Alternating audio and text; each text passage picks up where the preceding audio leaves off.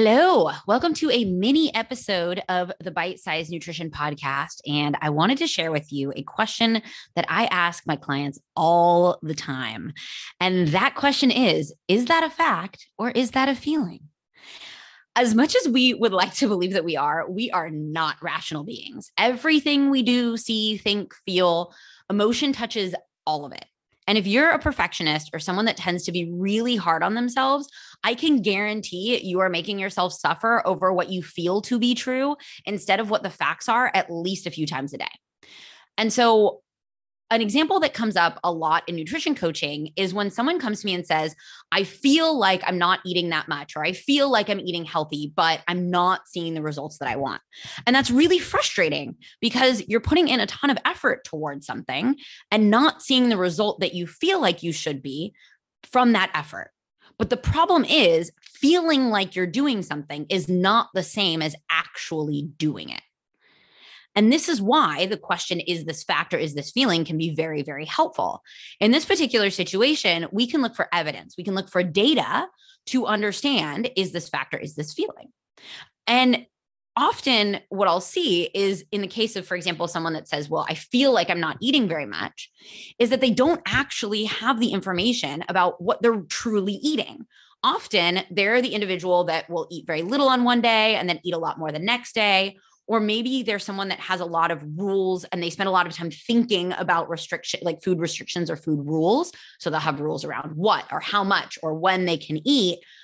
And that feels like they're actually eating less than they are or there's someone that eats very small meals, but they snack all the time. Maybe they're the person that eats in front of the TV or with their phone, and they're not fully aware of what goes in their mouth. So it feels like they're putting all of this effort into restricting what they eat and eating very little.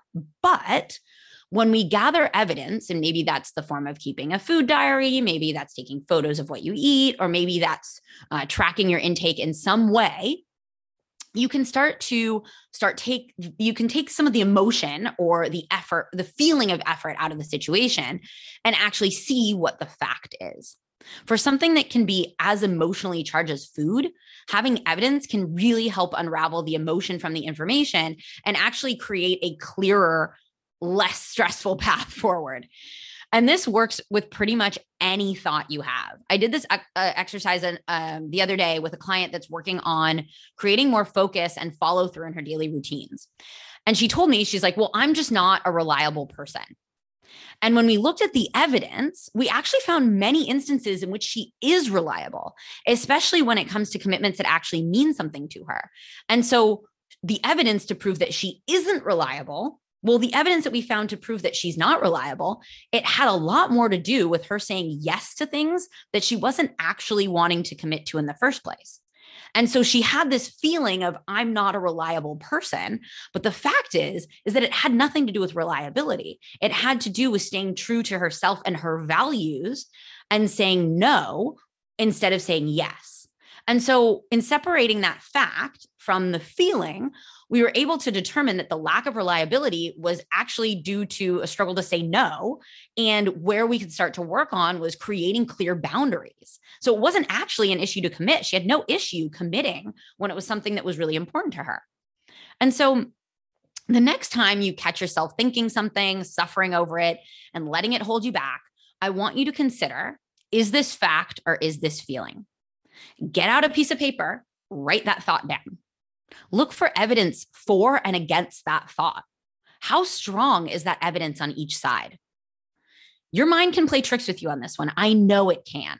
So sometimes what I'll even ask clients to do is if they are they tend to be really down on themselves and they can't seem to find evidence to support kind of the positive side, ask someone that cares about you and have them help you with that evidence. That can be really helpful.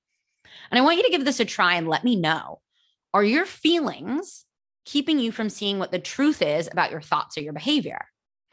When it comes to nutrition, healthy lifestyle, all of those types of habits, my job is to literally help you unravel the fact from the feeling and to create habits that help you align with who you want to be. And so my DMs on Instagram are always open for you.